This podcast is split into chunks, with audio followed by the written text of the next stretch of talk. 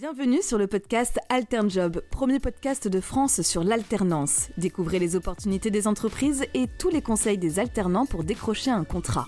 Enedis, c'est le principal réseau de distribution d'électricité en France. Depuis 2008, l'entreprise se fixe des accords ambitieux en termes de diversité. Bonjour Delphine. Bonjour Azaïs. Delphine, tu travailles aux ressources humaines et tu es correspondante diversité. Est-ce que tu peux nous dire quels sont les objectifs d'Enedis en termes de diversité justement ? Oui, alors donc comme tu disais, Enedis est avant tout une entreprise de service public. Donc elle a des valeurs d'intérêt général, mais également des valeurs humaines. C'est d'ailleurs à travers son projet industriel et humain qu'elle met en avant donc les femmes et les hommes au cœur de sa stratégie. Et c'est aussi à travers ces deux accords, handicap et égalité professionnelle, qu'elle renouvelle pour la 4e fois ses engagements donc en termes de diversité. Alors les objectifs qu'Enedis s'est fixés d'ici 2024, c'est avoir un taux de féminisation à 25%, développer la formation en alternance, notamment au niveau des femmes. Pour la partie handicap, tu le sais Azaïs, toutes les entreprises de plus de 20 salariés ont une obligation légale de 6% des salariés en situation de handicap, une obligation de recrutement, et également de soutenir les emplois du secteur de travail protégé et adapté. Ça fait des objectifs conséquents. Pourquoi est-ce qu'Enedis se les est fixés ? En fait, ces objectifs ont été fixés pour avant tout attirer de nouveaux profils, parce que la diversification, c'est aussi le moyen d'avoir un melting pot de compétences, de cultures différentes, par conséquent de personnes engagées. C'est aussi une façon de faire évoluer les mentalités. C'est aussi pour la richesse de l'entreprise, parce que nous pensons avant tout que diversifier est un levier de performance.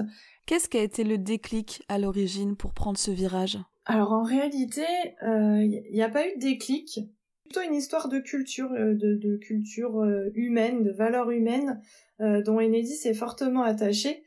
Donc c'est tout simplement une continuité de culture d'entreprise. D'accord. T'as parlé de diversité homme-femme notamment. En quoi est-ce que dans l'entreprise, c'est un plus d'avoir cette diversité-là ? Alors, de manière générale, pour Enedis, la diversité, c'est un partage de compétences, un partage de visions, de culture, encore une fois. Et en fait, ça regroupe une intelligence collective. Et grâce à cette intelligence collective, en fait, Enedis répond à ses engagements, à ses objectifs de diversité et renforce également l'engagement de ses salariés.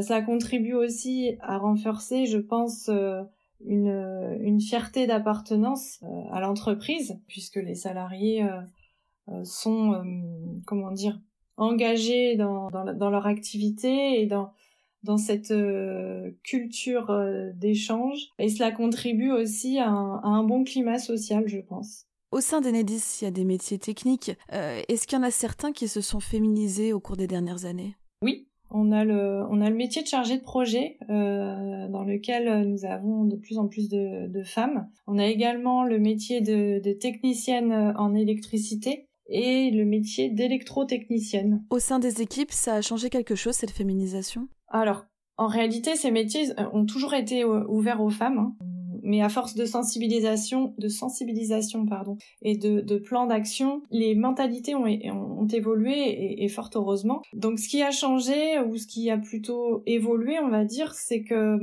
le fait d'avoir une femme dans un métier technique, ça crée encore plus une cohésion au sein de l'équipe. Et au final, ça contribue à la performance organisationnelle du service. Le fait de créer cette cohésion de manière générale, ça contribue au bon fonctionnement global du service. Et d'ailleurs, pour continuer à faire évoluer les mentalités, on sensibilise régulièrement nos salariés par le biais d'actions. Donc diversité homme-femme d'un côté, mais Enedis se met aussi des objectifs en termes d'égalité au niveau du handicap.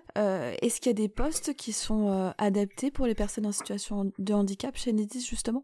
Avant toute chose, en fait, avant de parler d'adaptation, il y a déjà un ensemble d'acteurs qui intervient, notamment la médecine du travail et le ou la correspondante handicap, qui est également en relation avec la chargée diversité, et les managers qui sont partie prenante et très investis dans le bien-être de leurs salariés. Donc une fois qu'on a posé ce diagnostic, là effectivement on va pouvoir adapter le poste. Donc ça peut être plusieurs actions qui sont mises en place, ça peut être du maintien dans l'emploi ou de l'accompagnement dans l'emploi. Donc le maintien, ça peut se faire par exemple par le biais d'un siège ergonomique ou l'aménagement d'un véhicule par exemple, ou encore en organisant le rythme de travail, l'accessibilité au lieu de travail mais aussi à la formation professionnelle. Et donc, en facilitant le retour à l'emploi, on adapte les postes vis-à-vis du handicap du salarié. Au début de notre échange, tu parlais des différents objectifs d'Enedis. Parmi eux, il y avait aussi l'alternance. C'est une vraie politique aussi chez Enedis. Pourquoi est-ce que Enedis met l'accent sur l'alternance, justement ?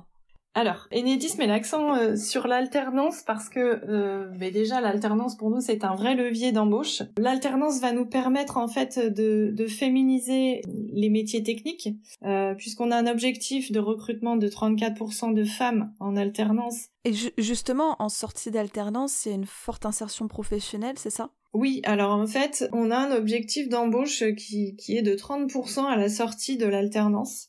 C'est pour nous effectivement un vrai levier de performance puisque ces jeunes et moins jeunes sont formés tout au long de leur alternance. Oui, avoir des futurs employés déjà formés assez jeunes, c'est justement ça le bénéfice pour l'entreprise Enedis ? Oui, le bénéfice en fait pour l'entreprise et l'alternant en fait c'est l'employabilité. En fait tout le monde est gagnant dans cette histoire, c'est-à-dire que l'alternant est formé pendant une à plusieurs années et il est tout de suite opérationnel dans un poste. Donc étant donné qu'on cherche à répondre à un objectif de 30% d'embauche, le jeune sera tout de suite embauchable et opérationnel. Merci beaucoup Delphine pour ce retour et ces explications. Merci beaucoup et puis c'était un plaisir d'échanger avec toi. Très bien. Et on vous dit à bientôt sur AlternJob. À bientôt.